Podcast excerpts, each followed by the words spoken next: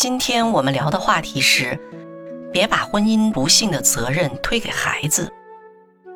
常常有一些人在面对进退两难的婚姻时，会认为自己是为了给孩子一个完整的家，才不得不选择忍气吞声，勉强维系着婚姻。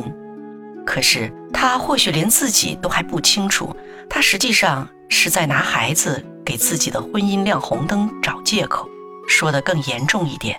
他不仅是把婚姻不幸的责任推给了孩子，而且还是在给孩子的一生埋雷。他不仅没有为扭转自己的婚姻状况而做努力，反而还直接扼杀了孩子一生的幸福。如果婚姻出现了问题，我们必须且只能在自己的身上查找原因。关于婚姻的本质，关于如何处理亲密关系的话题，我以后再专门做节目来细说。在这里，我们只是先来看看这种错位的思考会给孩子造成怎样的伤害。如果只是这样想，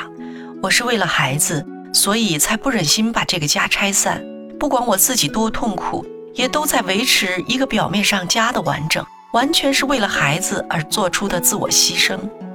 那么这个想法其实就是在无意识地把造成自己不幸福的原因推卸给了孩子。可这种推卸，不管大人是否明说，孩子都是能感受到的。然后他也就会下意识地认为，爸爸妈妈的不幸都是因为我。这种负罪感会大大降低孩子的自我价值感。等他长大以后，不仅会将父母对婚姻的态度投射到自己的亲密关系中，而且还会在心里认为自己也不配得到幸福。父母永远是孩子印象最深刻的老师和榜样，孩子在什么样的家庭模式中长大，往往就会用什么样的模式来对待别人。在冷漠、攻击、指责的关系中长大的孩子，未来就很有可能用同样冷漠、攻击、指责的方式来对待自己的亲密关系，甚至还会把这种生命模式带入到工作、事业、人际关系等生活的各个领域和层面中去。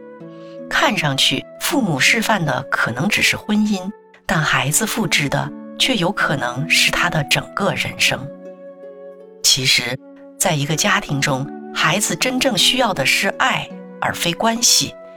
如果在一个勉强维系完整的家庭里，看上去似乎父母双方都在，但这个家里充满的是他们之间的怨怼、冷漠、仇视、指责、压力和欺骗，那这种家庭氛围对一个孩子的伤害，甚至要远远大过哪怕是单亲的家庭。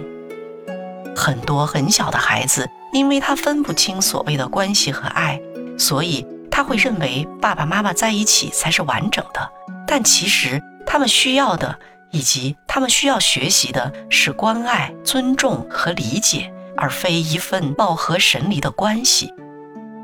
孩子很敏感，相对于成人来说，他们更没有办法忍受一个家庭里的负面能量。那你或许会问了，难道感情不和了，最好的选择就是离婚吗？当然不是了。作为成年人，当出现感情不和时，我们不妨勇敢坦诚地面对自己，问问自己，在勉强维系的婚姻背后，我们真正想逃避的是什么？我们不能妥协的是什么？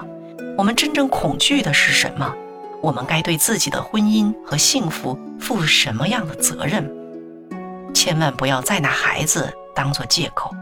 如果我们真的爱孩子，那就先自己勇敢地面对亲密关系里的功课，让自己从中收获成长，